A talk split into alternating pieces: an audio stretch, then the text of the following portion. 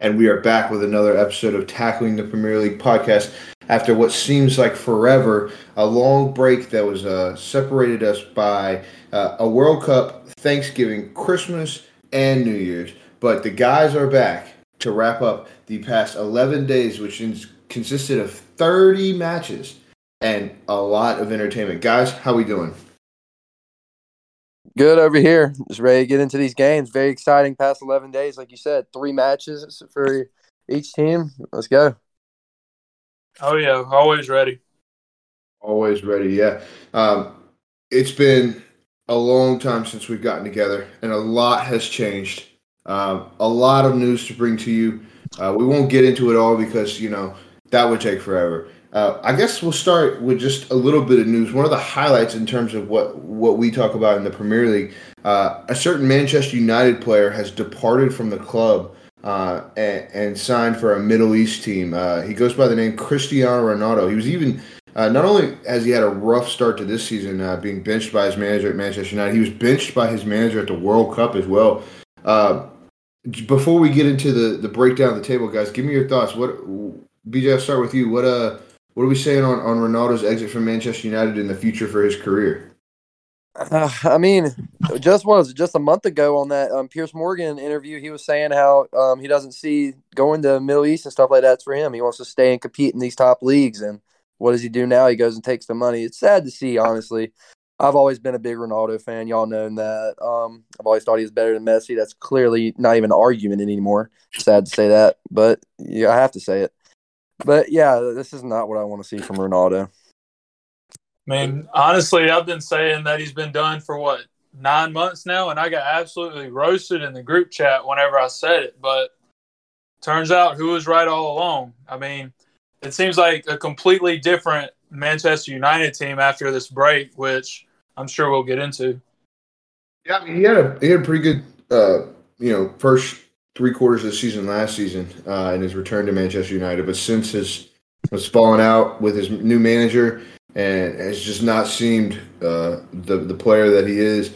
Uh, he obviously was unable to make his debut for his new Middle Eastern club Al Nassr today due to uh, a suspension from the Manchester United uh, from his last game with Manchester United. Uh, he will make his debut coming up, but yeah, best of luck to him in the rest of his career. I hope one day we can see him in America before he turns forty.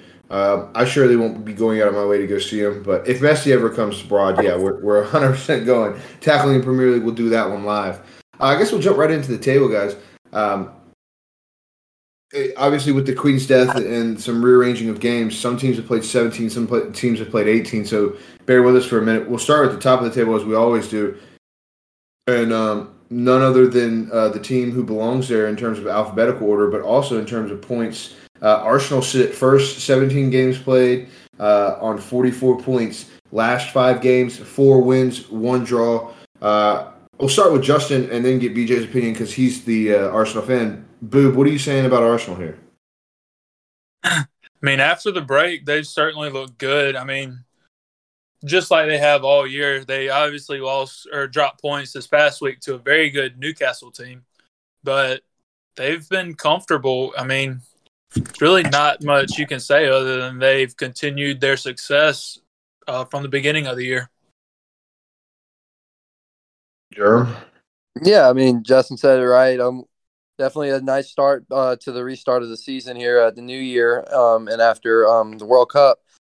That uh, draw against Newcastle, it hurt a little bit. We had a bunch of opportunities at home. The crowd was into it. The fans were really pumping up the players. Just couldn't get it done. I mean, I got some issues with the rest, but we'll move past that. Got a point out of it. Um, yeah. Seven seven points from these three games. I'll take it. Yeah, I mean Newcastle are a really good side, so um, you know that that draw doesn't look too too terrible uh, for Arsenal in, in their ch- uh, pursuit of the title. And like you said, seven points in those three games uh, without their uh, striker, their number nine, Gabriel Jesus, who was hurt in the World Cup and is expected out until at least March. Um, obviously, you know, we are in a transfer window now, so there's some speculation around Arsenal and some striker moves.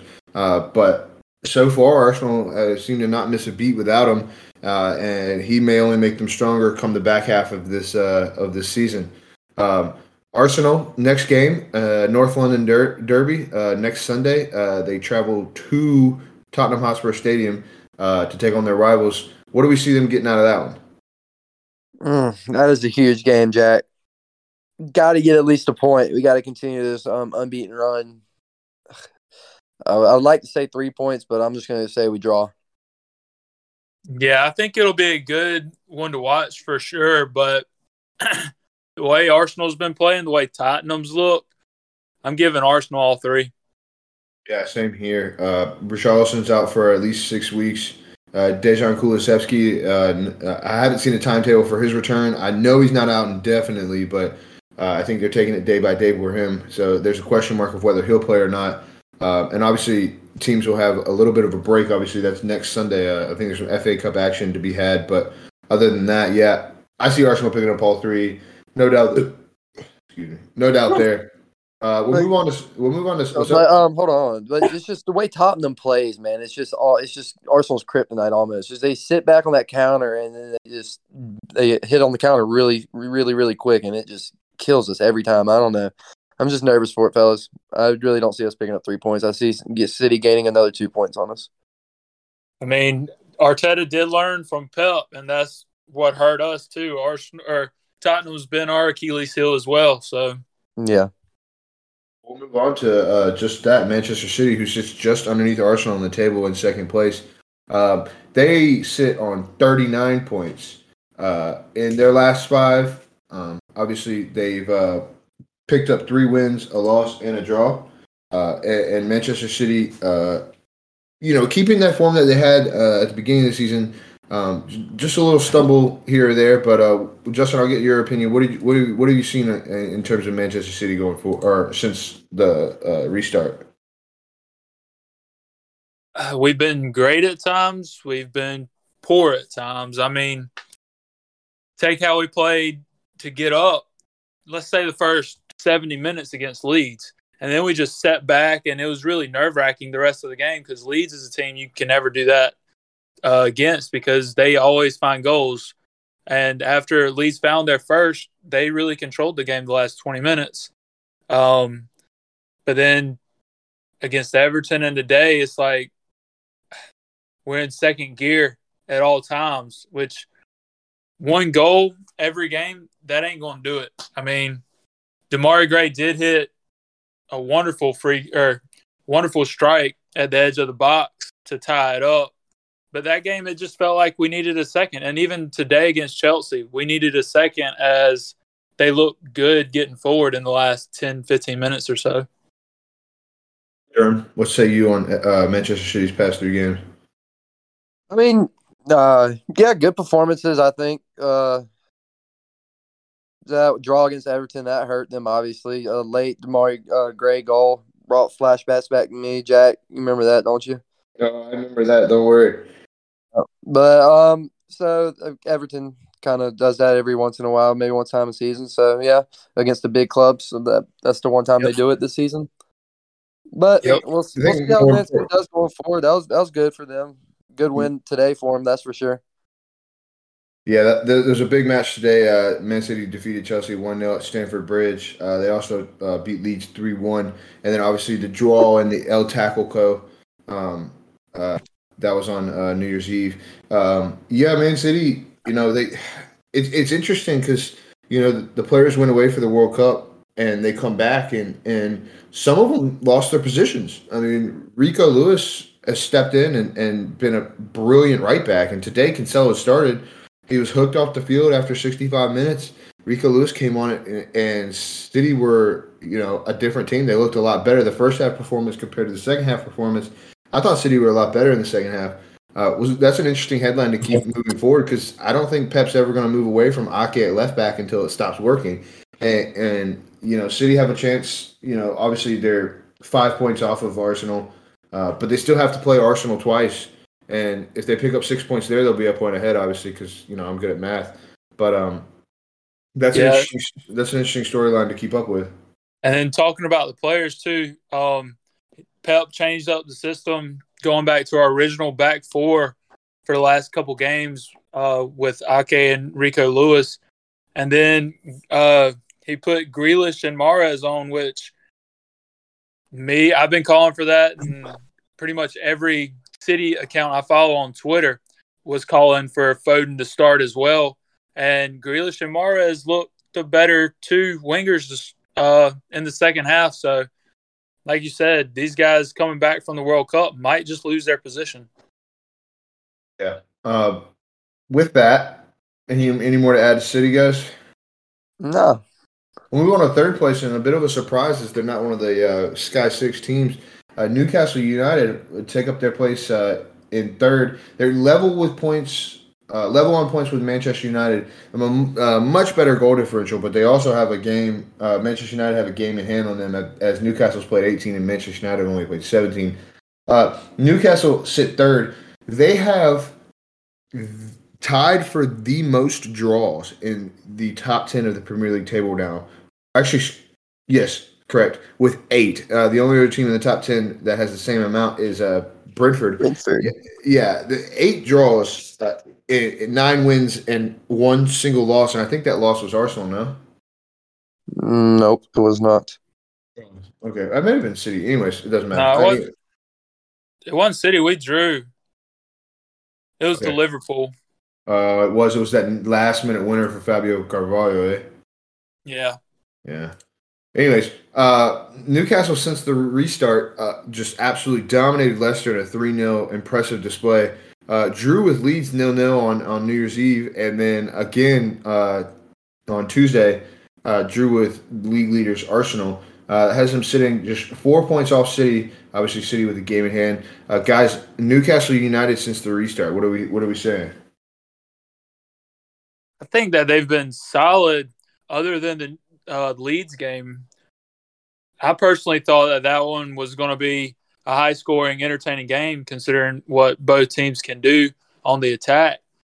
But like you said, with the draws, they just need to squeak out a win, and maybe they would be further up. I mean, competing for that top position, even. I mean, it was a good result against Arsenal for them, though.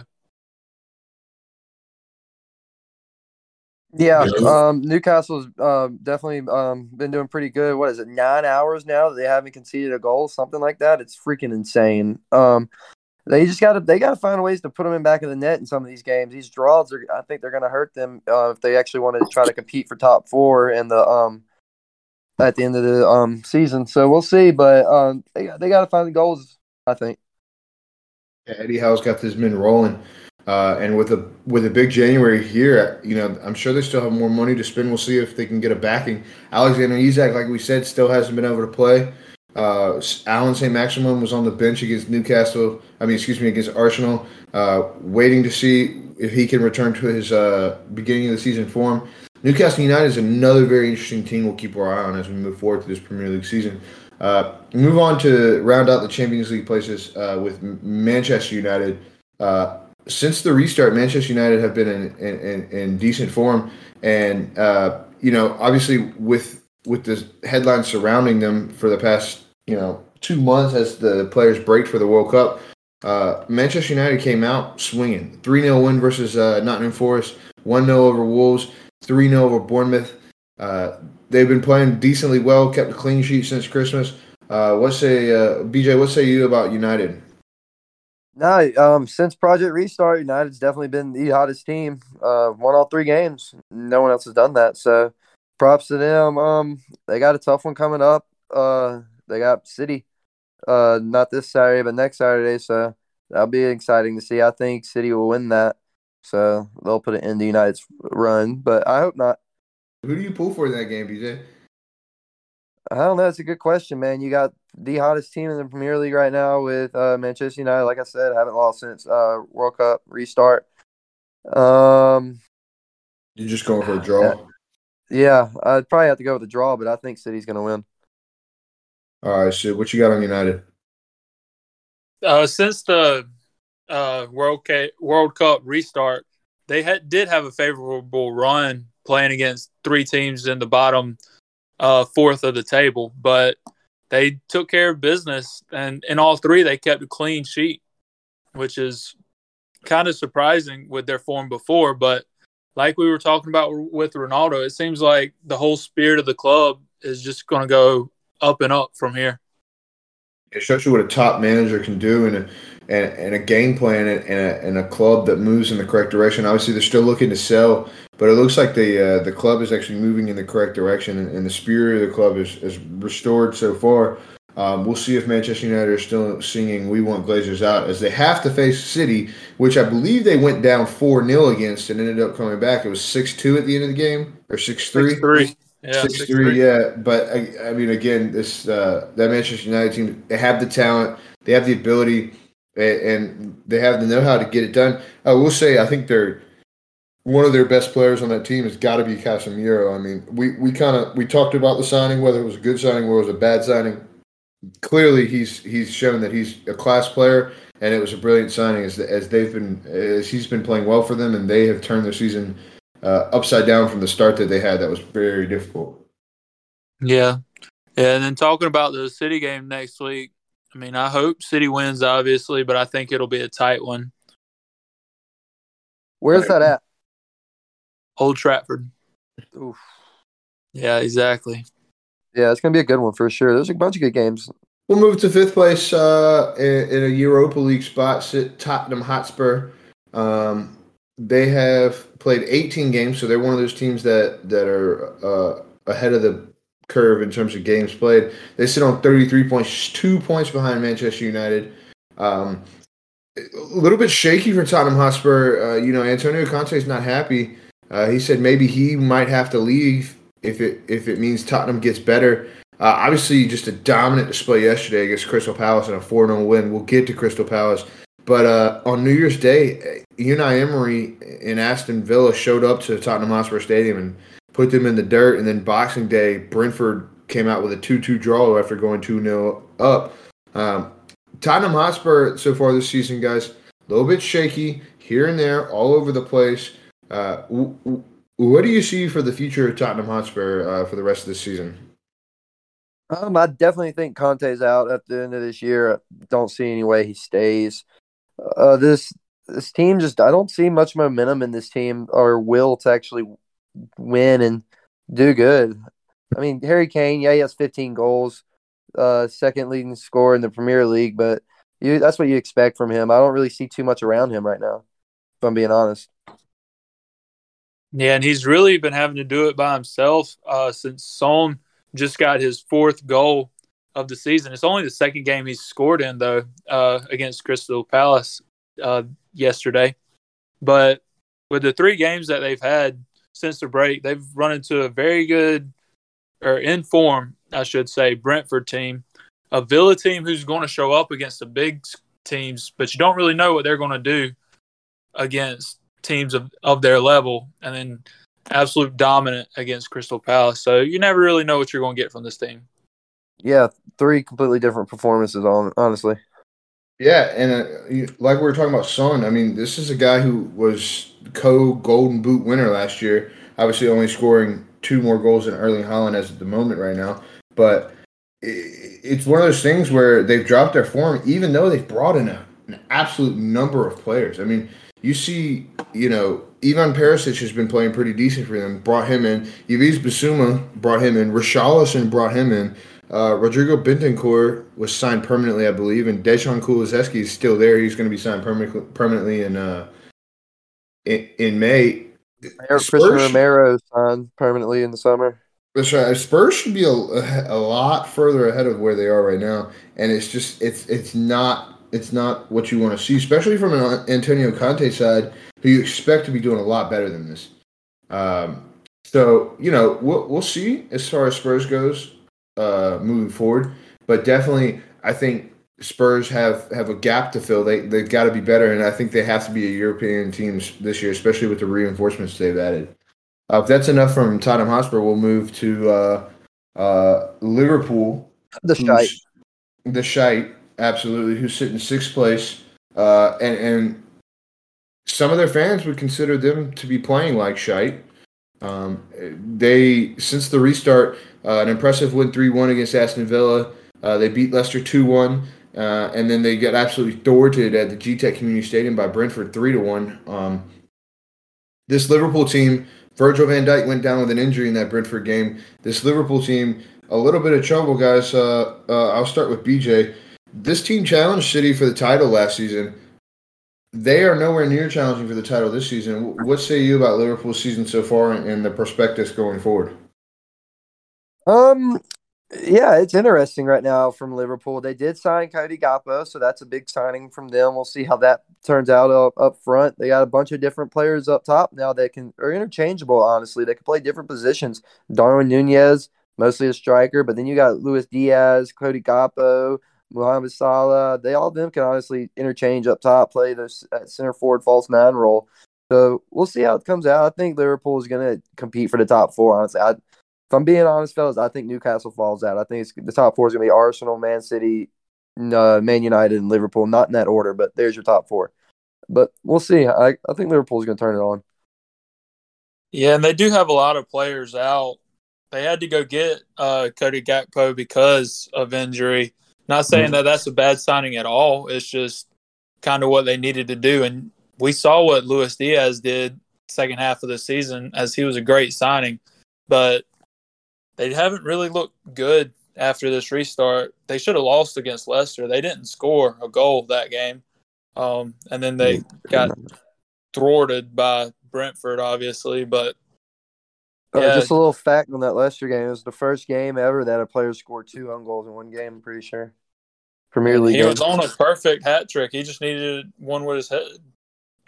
You know, there's a rule if you score three, if a team scores three own goals in one game, it's either a team or a player. But if, if three own goals are scored in one game, the match gets a and then three points are awarded to the team that did not score the own goals. So it was almost, you know, a forfeit for Liverpool. But yeah, I, again, the the Gakpo signing is very interesting for me because what position does he play when everyone's healthy? Luis Diaz, Diego Jota. Uh, Darwin Nunez, Mo Salah. It almost seems like Jurgen Klopp's pushing uh, someone out of the club. Obviously, Roberto Firmino only has two or three years left. I couldn't see him going past that. Uh, is the, is is Mo Salah's time coming to an end with Liverpool after just winning the Golden Boot last year, tying with Son? Mm, I don't I think, think so. I think I think you uh, drop Bobby like you said, and you rolled those five. That is, that's not. You need to have those five. You need to have five good attacking players that can interchange like they have. That you so you can play in the Premier League and Champions League and these few uh, domestic cups like like you want to from a big club. I, yep. I think those five players are good. So you got a comment on that, or you were trying to make one? Nah, I just said yep. Nice. We'll move on from Liverpool. Uh, and, and move to uh, round out our European places with the European Conference League place.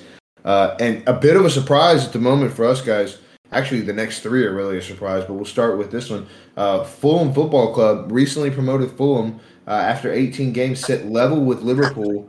Um, really, really, really good stuff from Marco Silva's men so far this season. Uh, Fulham have, have been taking it to town. Uh, they they've withstood the test of, of the top six pretty decently, and, and, they can they continue to have a decent run of form. What, do we think about Fulham so far, guys, and and and, and their restart since uh, Christmas? I mean, they're the second hottest team in the Premier League, only behind Man United on the goal differential. So, yeah, great start uh, for them since the World Cup restart. Uh, the the last game against Leicester, only a 1-0 win, but they'll take it obviously. Uh, I'm happy to see this from Fulham. Uh, um, I like it. Mitrovic balling. Yeah, and the biggest question was, can Mitrovic do it at this level? Which he's proven that he can. Uh, he's responsible for three of their goals since the restart, and you can almost guarantee him either assisting or scoring one almost every game. So they've really answered the question, and it really shows you that it's not the individual players uh, per se. It's just how they play together. Right. That's right. Absolutely. And and uh, you, you, know, Palhinha was was one of the big summer signings after being promoted. He's been playing very well, obviously, but he, I don't think I mean, anybody. It, I don't think anybody just, expected this at the beginning of the season for Fulham. Just going off what you just said, bringing up Palhinha. I mean, if it wasn't for Haaland being signed this summer, would he be the signing of the season right now? I mean, he's honestly transformed Fulham. Absolutely, yeah. I mean, I think they're the surprise of the season as well. It's been it's been impressive for them. Uh, and and Fulham's Fulham's moving fast. Here's the question for you guys. You know, we have about Fulham have exactly 20 games left to go in the season. Can they do it? Can can they can they stay in the top half of the table, or what, what's your perspectives for them moving forward? You can go ahead, Justin. I could see them finishing top half. Um, there's a big group for that for the tenth through sixth spot, but I really don't see them dropping out of the top ten and really competing for a European spot. Yeah, I, I definitely don't see them dropping out of the top 10. It's going to be tough to compete for that European spot. Like Justin said, you got that group of teams right there, all uh, separated by only five, uh, three points, uh, five teams. So um, I think Chelsea will probably jump them, but I definitely see them um, staying above teams like Brentford and Brighton. Um, even though Brentford's playing really, really well, well right now, definitely still see them staying top half. Yeah, and they got Chelsea next game, and I it's at home too, so I could really see them coming away with a two-one victory or one 0 even. It all depends on how healthy Chelsea is, in my opinion. Yeah, we'll, we'll get to we'll get to Chelsea and their their injury struggles. Um, but moving on from Fulham, we'll move to Brighton and Hove Albion. Uh, Brighton and Albion, a really interesting a really interesting season so far. Lose their manager and one of their players of the season from last season. Um, sign a new manager. He goes winless in his first five games, and and since the World Cup restart, he seemed to turn that corner. Uh, they had Southampton who uh, hold up the lot at the bottom of the table. Uh, on Boxing Day, which they beat 3 1. They faced league leaders Arsenal in a 4 2 match that was a lot closer than the scoreline appears Arsenal obviously coming out winners in that one, but Brighton playing very well. And then they uh, travel to Liverpool to take on Everton uh, on on Tuesday and absolutely thwarted Everton. They were up four 0 until Everton got a late penalty in that game. Uh, Brighton and Hove Albion they sit eighth place on 27 points with a game in hand over Fulham, who are only a point ahead of them. Uh, this team is just exactly what you look at in terms of recruitment and and how to build a football club from the ground up. What what is the what is the key keys to Brighton's success, and how far do you see them taking this? well, I think one of their keys to success is starting the game off well. In the Arsenal game, they played a good game, except they went down a goal in the first two minutes. If you want to compete against good teams, teams you're not supposed to beat, you can't do that. Just plain and simple. So I think that and continuing to play as a group, uh, I think they're one of those teams, along with Fulham, where it's not necessarily the strength of individual players as it is the strength of the team. Yeah, it's just the whole uh, system that Fulham's got going. I mean, Brentford's got going on right now. They're definitely every player's honestly uh, bought into it. Uh, the coaches have bought into it. Their recruitment teams bought into it. So this is what you want from a whole club. Honestly, the whole club's bought into this uh, style of play they've got going on right now. You like to see it from Brentford. It's gonna be oh man, I, just, I definitely don't see them finishing in a um uh, European spot, which is what you need to continue to progress. So I mean, it's gonna be tough for Brentford to continue to do what they're doing. Uh, I meant Brighton. I'm sorry for what Brighton continue to do what Brighton needs to do to progress each season. So it's gonna be tough. Uh, I, I, definitely think they'll lose players like Lucas uh, Trossard's gonna leave. So I mean, it's gonna be tough to repl- uh, replace these players each to get these uh, signings right, like they're doing each time. So they're gonna get yeah, some wrong. I don't see Brighton not getting European football this year as a disappointment. I mean, obviously, right now on the table, they're, they're in a really good spot and they have an advantageous position, especially with Chelsea being so injured and and a lot of those mid-table clubs really having poor years. But I mean, you got to think of what they've been through this season. Obviously, you know they lost Cucurella, a guy they only signed last season was their player of the season last year. Uh, and they've signed brilliant players in in, uh, in and Mitoma, and even the Ferguson kid up top. Man, I, whew, he's he's incredible. He's a teenager. Um, but you know, I don't I don't think that them missing out on European football this season is necessarily a bad thing because I think with if they keep the same pattern of, of brilliant recruitment and brilliant development, I mean, this team could be this team could break through into this top six for years to come if they continue. And I mean, they have a brand new manager, so you give him a.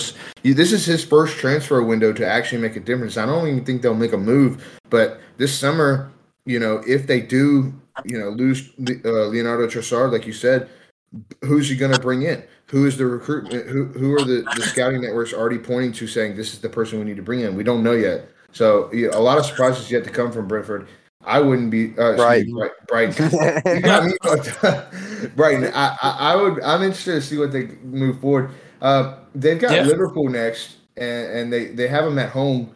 Um, what what do we think of that one, Justin? You were going to make a comment, so I'll let you make that comment, and then tell me what you think about uh about their next match against a Liverpool team who just got walked off the pitch by Brentford. Well, a couple players you left off that list as far as their new signings um, and departures. Moises Caicedo has walked into the role that Bissouma left and is playing it just as well as Bissouma did last year. But I don't think they keep him. Is he a new signing? Yeah, I'm pretty sure either that okay. or he's coming off the bench very nicely. Um, yeah. I mean, he didn't play much last year considering Bissouma was in that role, but he's filled it seamlessly. But as, as, far as the Liverpool game, I could see them walking away with three points. And I mean, it's on the South Coast. You never know what Liverpool's going to do this season. So I'm going to say Brighton, three points. Yeah, you nailed it. He was he was bought on June fifteenth by Brighton for six million euros, and he's yeah. currently he's currently worth thirty eight million. That's just brilliant. I mean, I wish Brighton were a publicly traded company. I would definitely trade them one hundred percent. Anyways, uh, BJ, what do you see out of the Brighton Liverpool game? Uh, Liverpool three points. That's fair, but I mean, we'll see. You know, always fair in love and football. Uh, moving on to uh, ninth place, the the bees absolutely buzzing under manager Thomas Frank. They sit uh, in ninth place, a point ahead of Chelsea. Obviously, they played an extra game, um, but the next game is at, at home against Bournemouth. Uh, Twenty six points, six wins, eight draws, four losses. Guys, the bees. Uh, you know what do we say about the bees? Tell me. Justin. They would have won all three if they could just finish games out, uh, especially against Tottenham. But that's what Tottenham's known to do. Um, they've really looked good as a whole group. You know, not being the strongest players, like we said about these mid, uh, upper level team or upper table teams, but they're clicking on all cylinders right now. Um, the only question I got is, what what's to come of this Ivan Toney situation? Sure. Boy, you and I both want to know the answer to that. BJ, what do you think? Um, well, he's injured right now. That's the only situation I'm worrying about from him. I don't think they're going to do anything about that whole gambling or betting situation right this season. So we'll see. He But what? Yeah, yeah but he, he, missed last game and they still won. But he should be playing. It's not. He was almost. He almost played. I'm telling you, they're not going to make a decision on it this year. You ain't got to worry about it this year. I mean, he's been charged, so it did, yeah. It, they do take happen. a while. They do take a while, so maybe this season he won't he won't see anything. But again, I mean, it, it, we don't know what he betted on. You know, if he's betting on horse racing or or betting on darts or whatever, I mean, who gives a shit? But, but if he's betting on football and he's betting on the Premier League or the Carabao Cup or the FA Cup or any competition that Brentford are, are competing in, you got to ask the question: What's going on behind the scenes? I I don't as long as he's not betting on Brentford. I mean, or, or yeah, Brentford. I don't. I really don't care. Let let a guy bet whatever. Just be. I mean, Jack, you, you you're you can bet. Why can't he? He plays football and can change the outcome of games, how, and I can't. How can he change an outcome of a game he's not playing in? I mean, that's fair, yeah, but at the same time, like there are rules against professional athletes betting in the leagues that they're in. I mean, I'm, the that, Premier League, obviously right he's being charged. Those rules at all it, yeah, whether we agree with them or not, that doesn't really matter. They're rules and they're put in place, and if you break them, there are consequences. And and sure, I mean, the world's changing, so I don't think those rules are really in place or in the right place anymore. Fair. Betting's becoming so much. I mean, look at the games right now. Before before the Chelsea Man City game, there was stats and bets all over the screen about these players. Odds for Raheem Sterling to score goals, and all these companies Yeah, are making I money mean- off of it. Why can't players, as long as they're not betting on their team or games they're playing in, I don't give a crap. That's the end of the story for me. Justin, you got an opinion on it? I mean, all fair points. Uh, if he's not playing in it, I still kind of don't think he should bet in the league. But like you're saying, who cares if he can't change the outcome? But he- only only only thing I can see, like like you just said. All right, well they play. Um, well, I want to bet on Arsenal Tottenham game the, here in a couple weeks. Well, I play Tottenham tomorrow. Let me go out and try to injure one of their players to help my betting odds. That's the only thing I can see happening if he's betting on Premier League games. Other than that, I really don't care. So he shouldn't. So what you're saying is he shouldn't be able to bet on Premier League, FA Cup, or Carabao Cup games. I mean that the example I just brought up is the only argument you can really make, and it took me a second to even really think of it. So I mean, Realistic though, is it not? Yeah, I mean, yeah, I kind of agree. It is a good argument I just brought up, but it's um, it's it's tough. It's a tough situation to be in. At the same time, I mean, it, these rules are put in place, and while they're rules, they have to be enforced. Um, and, and I feel like the Premier League, the the FA ha, has a, a brilliant opportunity here. I mean, obviously, uh, just for an example, and I don't want to bring everything back to Everton, but the FA charged Richarlison for throwing that flare into the crowd, and did not suspend him until you know four or five months later with a one game suspension. So you're you're right. It may not happen this year, uh, but but the outcome of that uh, definitely could impact Brentford's future um, in terms of in terms of what I've intended. Because I mean, 236 counts is not is not anything small, you know. Yeah. Yeah, we'll round out the top ten uh, with with uh, a little bit of a surprise here. Chelsea Football Club sit tenth um, on 25 points. Uh, obviously, game in hand. They have se- they've only played 17 games, so they do have that game in hand. Um, they also have a long list of injuries. Uh, we'll get to that. Since Christmas, uh, they came out beating Bournemouth 2 0. Um, they tied Nottingham Forest, and wh- which is just a devast- devastating result for Graham Potter and Chelsea. One one on, on New Year's Day, and then obviously the defeat to City today at home. Uh, their list of injuries include um, Armando Broja with an ACL, Wesley Fofana, Edward Mendy, Reece James, N'Golo Kanté, uh, Mason Mount, Raheem Sterling, and Christian Pulisic. You could argue that's five or six starters right there out for Chelsea um, for all differing types of injuries. But Todd Boehly, the the uh, owner of the club, is is uh, pulling out the wallet and breaking the bank to cover those spots. What do we think of Chelsea so far, guys, and, and their their future going forward? Yeah, um, not a good uh, World Cup restart for Chelsea, especially these last two games. Very disappointing draw to Nottingham Forest, and then a disappointing uh, loss at home to uh, Man City. You got to at least get a point or a uh, three points out of that game if you want to compete for a European spot. Um, but yeah, like you said, Jack, their um, new owners breaking the bank for them. Uh, already got two new signings this uh, transfer window. A center back um, from AS Monaco. I can't say his name, so I'm not even going to try. He's French, very tall, pretty uh, pretty young too. So we'll see. 40 mil for him. And then they brought in a young striker um, from the Da- uh, Danish league. So we'll see how that's going. Yeah, and it really comes down to injury for Chelsea. Uh, they'd be a completely completely different ball club without those eight or ten players out.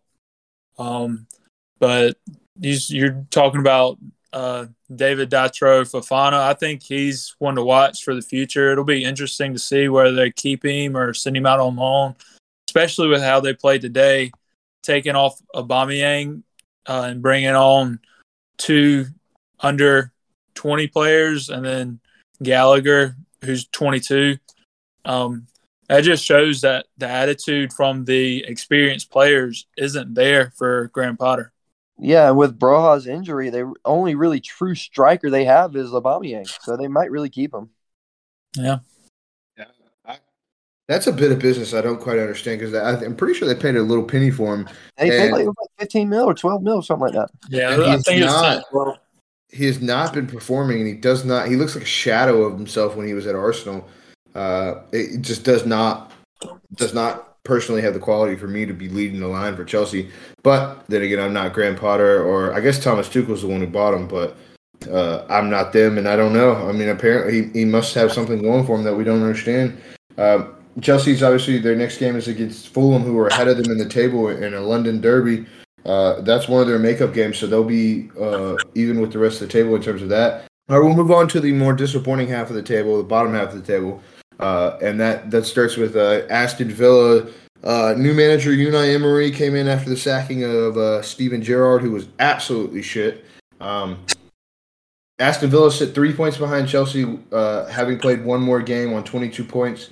Uh, up next, they have Leeds. Uh, since the break, they lost uh, 3 1 to Liverpool at home. They beat Spurs 2 0 on the road and then drew 1 1 in a disappointing game against Wolves on uh, yesterday. What do we think of uh, Aston Villa so far, and what do we think of uh, their new manager and, and, and, the form they're in after after signing him?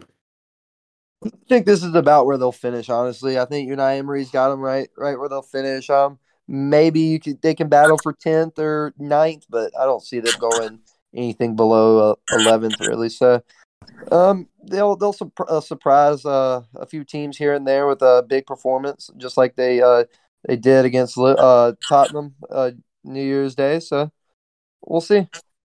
Yeah he's going to have that team ready for those big games. It's just the teams around their level that you got to be worried about. Um which i mean you draw to wolves with how Wolves have been playing, you can't do that this season, especially right off a 2 0 win against Tottenham. You just never really know with the squad. Yeah. And, and they're they're really shaky. I mean, obviously they have the quality and and they've they've gotten themselves out of the sticky spot that they were in at the beginning of the season, uh, which you know isn't really that difficult considering they're only ten points off bottom. Uh, that that bottom half of the table is not all that all that uh, separated like it has been in previous seasons. Um, they've gotten themselves away with a sticky situation. They've got the quality to continue to go in. Obviously, they they have money to spend, uh, and, and uh, you know Unai Emery's a top top manager. You don't win three European Cups without without being a top manager.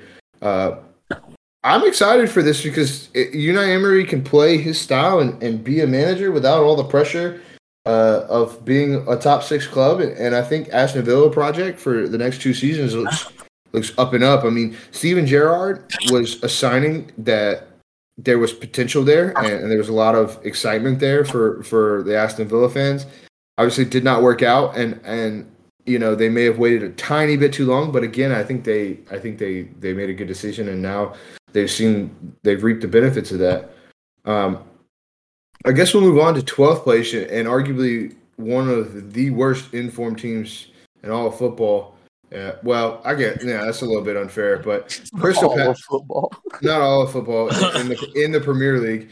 Crystal Palace uh, sit on 22 points after 17 games. Obviously, they had that game in hand over Aston Villa. They're in a good position in 12th place, um, but in their last three games, they got absolutely thwarted by Fulham on Boxing Day. Uh, they beat Bournemouth 2 0, who may be an even worse one than they are, um, uh, on New Year's Eve. And then uh, yesterday, they got absolutely dominated by Spurs. Crystal Palace, guys, it's, uh, you know, the, their last game before the break, they lost 1 0 to Nottingham Forest. And then to lose two out of the three coming back from the break, it's been a tough run for Patrick Vieira's men. Um, do we do we see them shaking off this bad run of form and getting back to the uh, mid-table team we see Crystal Palace in, or are they going to slip a little bit? I see them uh, honestly, just like Aston Villa. I really do see them staying right where they're at. I don't think they're going to really battle for the uh, top of the table. I think this 11th, 12th spot is honestly just going to be an Aston Villa Crystal Palace battle for the rest of the season, in my opinion. Yeah, I think so too. Unlike how we talked about Fulham, Brighton, and um, those upper Brentford. Or, or, yeah, Brentford. They're just not playing and gelling well as a group, and you would yep. think that they would be considering this is the second full year with mostly the same starters. So they just need to gel a little bit better, maybe sell. Uh, I mean, you hate to say see him go as a Palace fan, but maybe Zaha, maybe he's not the leadership that you need in that team. Yeah, I agree with that. Also, they lost a really, really big piece in their team with uh, with Conor Gallagher returning from his loan to Chelsea. He was a big piece of that team in terms of goals and goals creation. Uh, and I don't think they've adequately replaced him. I mean, in terms They brought of that, in they brought in that young Doucouré guy, but he had a couple good performances at the beginning of the season, but it's kind of fallen off. I don't think he's been an adequate replacement for what uh, Conor Gallagher brought to the team. Uh, next up for them is Chelsea uh, in, in a London derby there. What do we see out of that one, guys? I mean, obviously Chelsea's beat up too. Wh- What do you see from that one? I see Chelsea taking three points. I really just don't see Crystal Palace doing too much in this one, unfortunately for Patrick Vieira. Yeah, I agree with BJ completely on this one. I see, even with their whole list of injury, I see Chelsea pulling it out.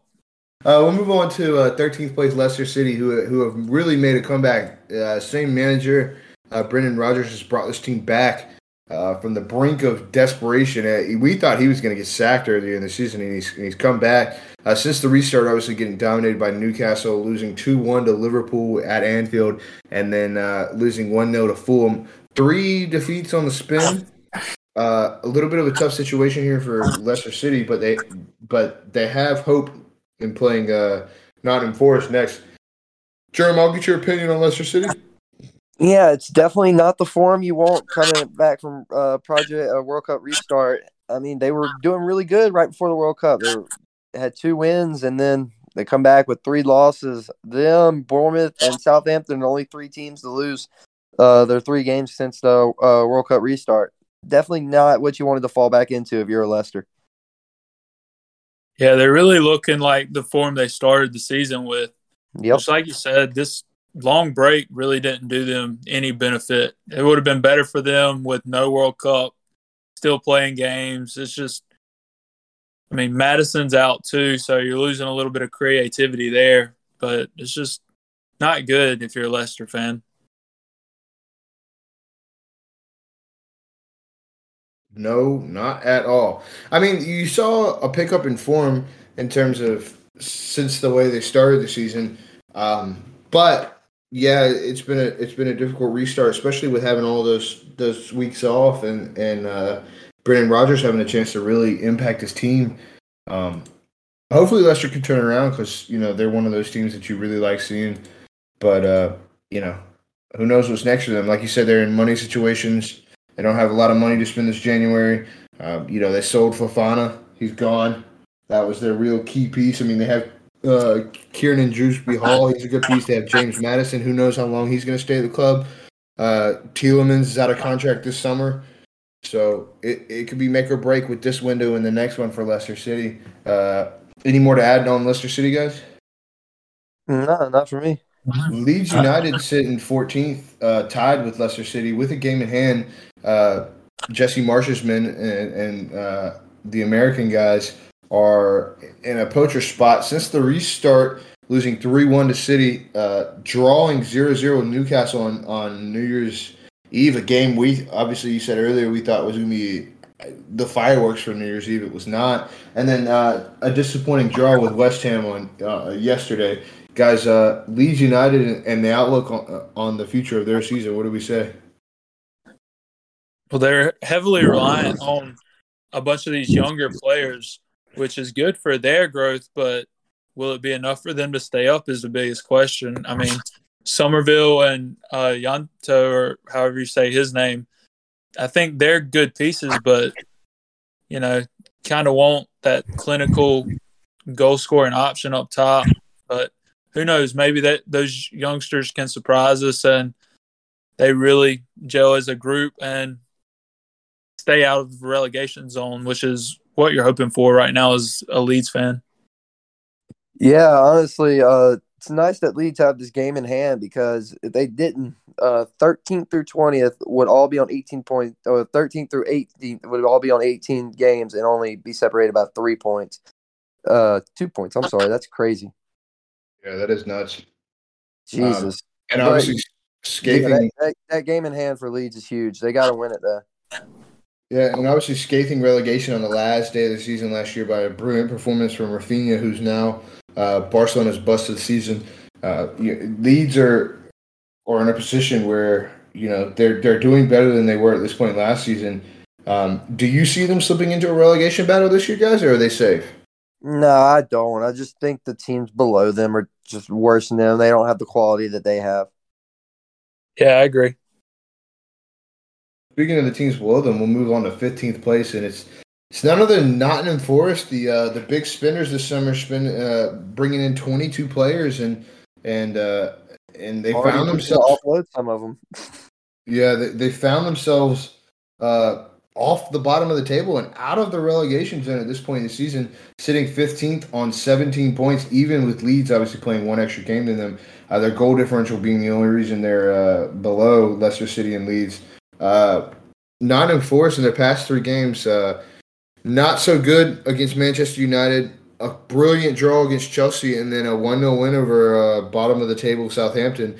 Nottingham Forest guys, are they safe, or are we seeing just uh, just uh, the last gasp before they they fight back and they find themselves back in a relegation battle? I mean, they might be for like we've talked about. They they had they bought a lot of players. They I think they uh just had to find the right type of uh uh players to play and what the players to play in the right lineup. Honestly, I and I think they might have finally found that. Yeah, I think so too. It seems like the last two games they've had the same uh, 15 or so players. Whether, I mean, I think nine or 10 of them started both of them, and it's been the same subs. So seems like they're starting to find themselves and find their identity. It's just, uh, like we said before, they could have used all that money a lot better. Yeah, I agree. Uh, we were talking about it this weekend. I mean, they could have, with the money they spent, instead of buying 21, 22, 23 players, they could have bought 10 really quality players and, and, and had themselves mid table and safe at this point in the season. Um, you know, I see. I don't see them keeping the form they're in going. I think. I think they slip. I think they slip a little bit and find themselves back in the relegation battle. Uh, but you know, hope, hopefully for their sake and their future sake, they do not find themselves in that situation. I guess we'll see moving forward. Uh, we'll move on to just below them, the the last recently promoted team of this tabletop or the, of this season, uh, Bournemouth, sitting 16th place.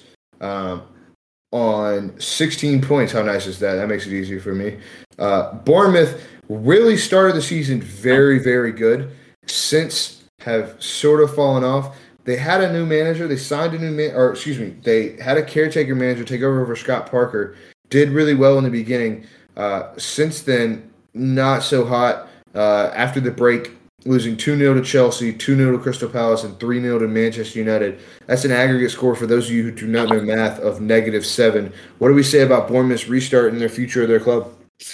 Um, I really don't think uh signing the caretaker or letting him take over was the right thing. Uh, Scott Parker, what is he doing now? Y'all, y'all know? Uh, he's linked with West Ham job if David Moyes gets when David Moyes gets sacked, I should say. No, Scott Parker is the uh, manager at Club Brugge right now in um Italy. I'm pretty sure he's going to be uh, managing a Champions League game coming up. Really? I didn't know. Yeah. He, I didn't know he got signed. I thought he was linked with West Ham. Nah, he is the manager for Club Brugge. Crazy, right? Yeah, I mean, you make those comments in the press like you did, you're not really gonna get away with it. I mean, but I just don't think this team is good at all. They're definitely going to be relegated, in my opinion. I just don't see them battling it for anything meaningful. Yeah, if they stay up, they're really going to be lucky. I think. Uh, I mean, like you said, their form has been slipping. It's looking to be there where they should be, if not still slightly above, sitting 16th. Yeah, I mean, if you look, let's just peek back to their form starting, um, you know, from their last most impressive game where they drew 1 1 with Newcastle on the 17th of September. Since then, nil nil draw with Brentford, which is a good result for them considering Brentford's a pretty good team. They beat Leicester 2 to 1, which is even better result, uh, and drew Fulham 2 2. So this is when you say, okay, this caretaker manager is legit. He's good. He's going to do it. Then a 1 0 loss to Southampton, a 2 0 loss to West Ham, both teams in awful form at the time. A 3 2 loss to Spurs. I'm pretty sure they were up 2 0 in that game, weren't they? I'm pretty Yep. sure, yeah, I'm pretty sure they were up 2 0 in that game, and Spurs came back to beat them 3 3 2. An absolute shootout with Leeds 4 3. And then this is where I think Bournemouth got it wrong. They hosted Everton in the Carabao Cup where they absolutely thwarted them 4 1. And then they hosted him in the Premier League just, just four days later and beat him 3 0 on the last day before the World Cup. That was the moment where you say, We've got momentum. We've got to replace the caretaker manager with a proper manager who we believe in, who's going to take this club going forward. He's got, you know, the World Cup weeks to get the Yep. team in order and everything, and they just did it. They let it slip, and now, you know, They're going to pay the price for it. I think they are as well. And, and, and you know, Bournemouth. I, I don't know anybody that likes him. No offense to them, I, you know, but I, I won't Well, feel sorry the for him because you know, uh, expected goal differential in the league at 16.6. That is freaking awful. Or negative 16.6, I should say. yeah, it's not great. And they're tied. They're tied for the worst goal differential um, in the league right now with Nottingham Forest, who sit just uh, you know one point above them in the table. Uh, they're going to have to get that together if they want to move forward. Um, but I could see them and Forest slipping into a relegation battle. We may have a we may have a 14 battle going into the season in terms of relegation battle. We'll get to that. We'll talk about that when we get to the rest of the teams. Uh, rounding out the top half of the table that aren't facing relegation at the moment, if the season ended today, is uh, David Moyes' West Ham United. After 18 games, they sit on 15 points. Uh, they have, luckily, they have Wolves up next, who have been in a bit of form. Daniel Podence for them is, is finding goals, which we talked about earlier in the season was what they needed. Uh, since the restart, though, uh, obviously thwarted by Arsenal on opening day. Uh, since the restart, three one. I think they were up one 0 in that game. No, Yes, they were. They, they were. scored. They scored uh, p- uh, p- p- penalty. beaten by red hot Brentford at home. Who you know that's not that disappointing a result because Brentford are on fire. And then a, a good draw with Leeds two two. I think they were I think they were down one 0 scored two goals with Scamacca, gifted one. Uh, by Brenden Aaronson. We won't talk too much about that because that's our guy. And then Leeds Leeds pecked them back late in the game.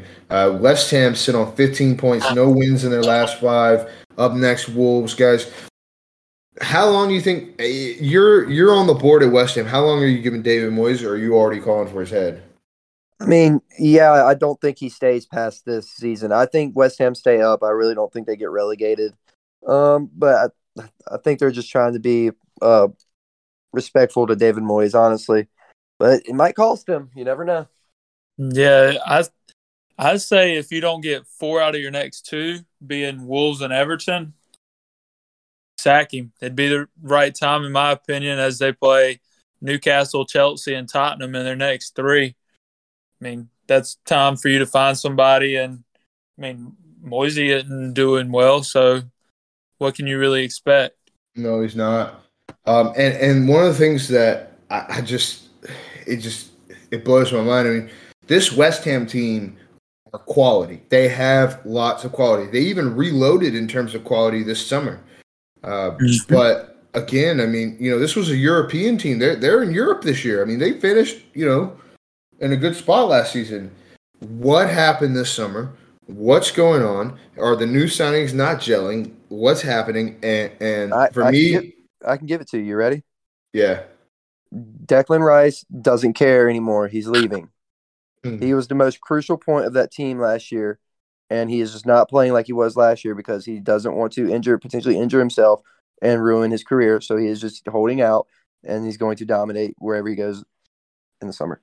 I I mean, There I you go. agree with you. I There you agree with go. you. He's leaving 100. percent I don't. I mean, in terms of defensive statistics and and, and building play, I don't think I don't think that's very true. I think he's been one of the best defensive midfielders in the league this season. Uh, still, even if, if you're saying he's not carrying, now I want to see what he looks like when he's carrying. I guess that gets West Ham European Yeah, that's that's why I want him in Arsenal. Anyways, yeah, West Ham are in, in pretty rough form. They up next. They have Wolves, guys. Uh, are they gonna? You, you say they're not gonna be in a relegation battle. You see them finishing 15th and up, or are they gonna be below 15th? No, I think they jump Bournemouth and Nottingham Forest. I think they'll be uh, 15th and up. Yeah, I can see them being 15th and up, but I still see them fighting in this relegation battle. I mean, we talked about the point differential in between 13th and 18th, and you could really even go to 19th with there being four points through those uh, teams. I mean, really, it's that those last two relegation spots are for the taking right now, and I mean, obviously not in a good way. So I think they'll be in that fight all season long. I guess we got to move on to uh, 17th place, Everton Football Club. There was obviously two defeats before the World Cup to Bournemouth, one in the Cup and one in uh, one in the Premier League. Not pretty. Lampard ball, not pretty at all. Uh, opening day after the World Cup, there's a lot of hype because it's Wolves. It's at home. There's a chance. You go up 1 0 early through a Yerry Mina corner header, uh, and then you give up two goals, one in the absolute last minute of the game after the fans were begging for the ball to be played forward. The ball's played forward, Wolves counter 2 1, beat us. And then a brilliant draw against City on the road uh, on New Year's Eve. We talked about it earlier. Demarai Gray Belter, uh, some some resolute defending by by Everton, uh, not Manchester City's day. And then uh, Lampard had a chance again at home against a red hot Brighton team to, to prove that he he he had a chance to continue to be in the manager.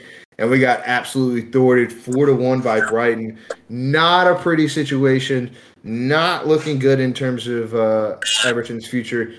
Uh, I'll start with you, BJ, because you tend to be the more critical. I want to go ahead and get you out of the way. What what uh what say you about Everton and, and their future?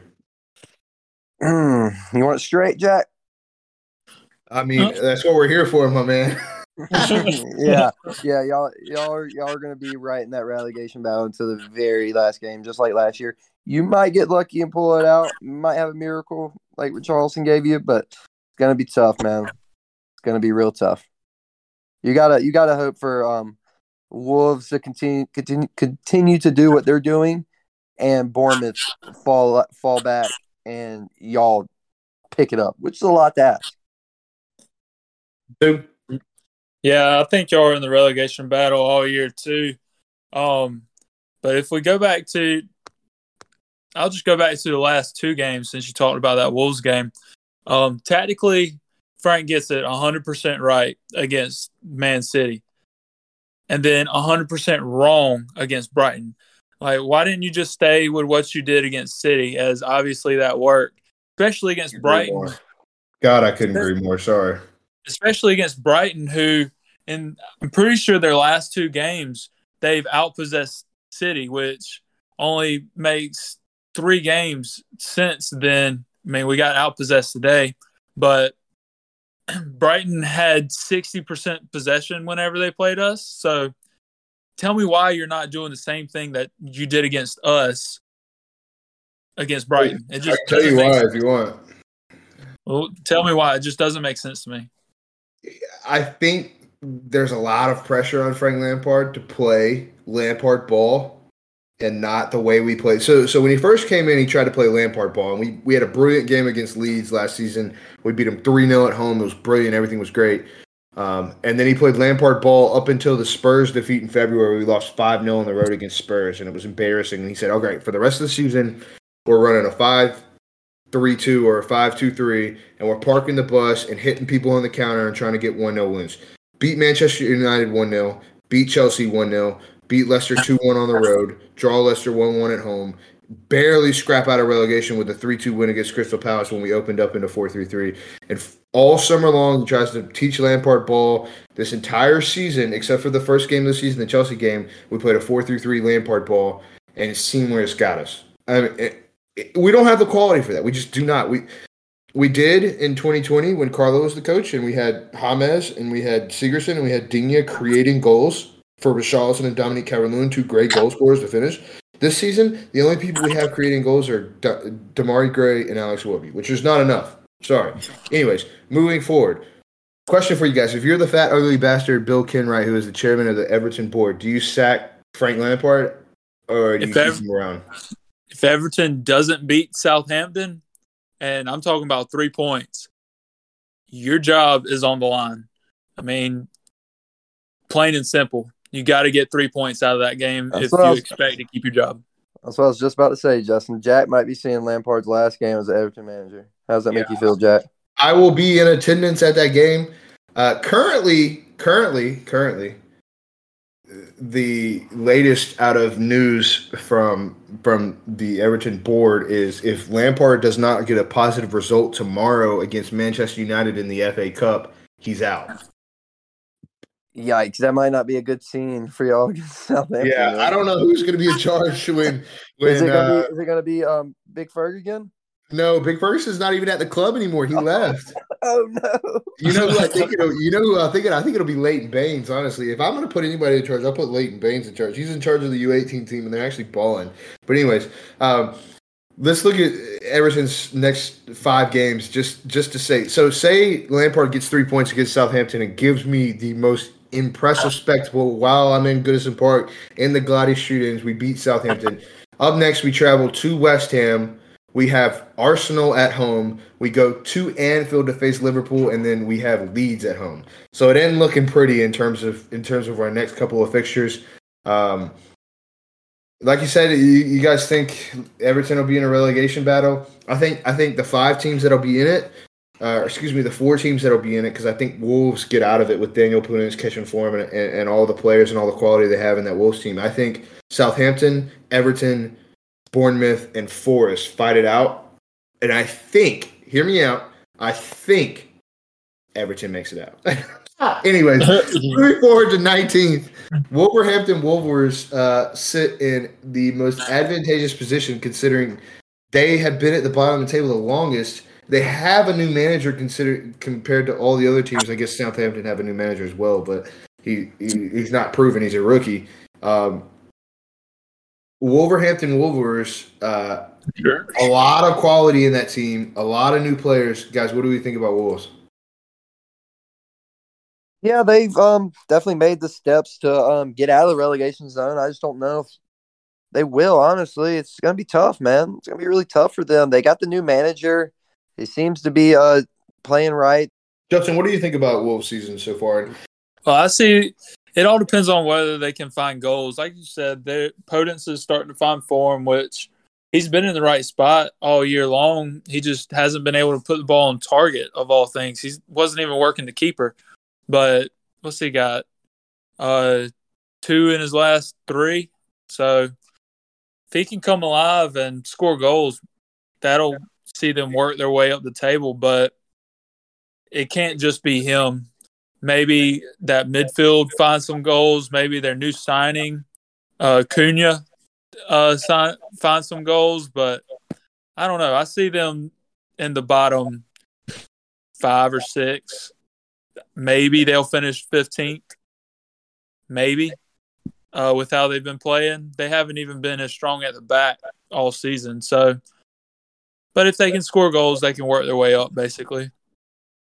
Yeah, like you said, Justin, that new signing, uh, Cunha coming in from Madrid, uh, Atletico Madrid, that's going to be a big uh, uh, play for them to get out of this relegation zone.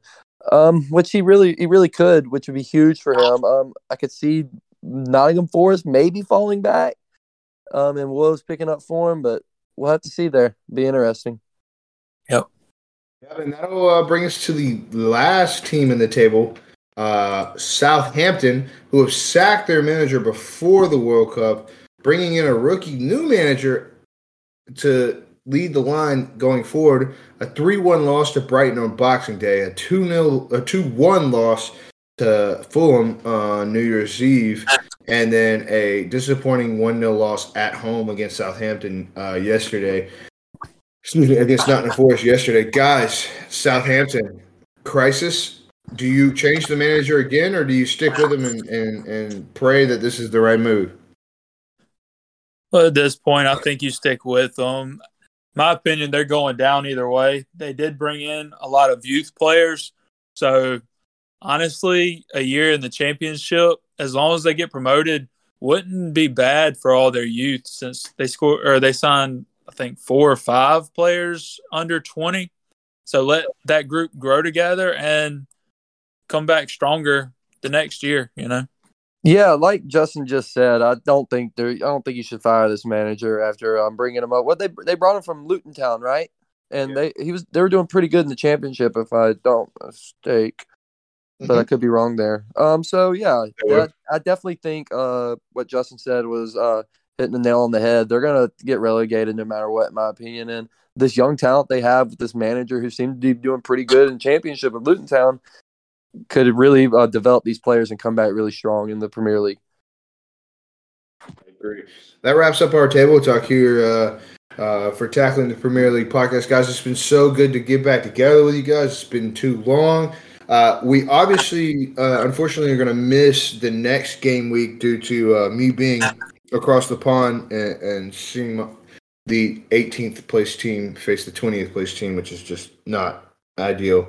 I went through the Everton schedule and tried to find a game I thought we might have a chance at winning so that we could go see it. that was the best I could come up with. Anyways, uh, we'll be back uh, towards the end of the month for a, another Tackling the Premier League podcast.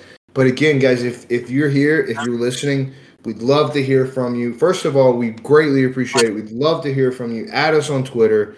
Uh, text us if you know us. Tweet at us, DM us, do whatever it takes. It's at Tackling the Prem on Twitter. Um, we appreciate everyone who uh, competed in our uh, FIFA World Cup bracket challenge uh, that we posted on our Twitter account. Um, unfortunately, one of our members, Justin, did not solidify his picks in said challenge. So shout out to Ryan Spigner for being the winner of that challenge.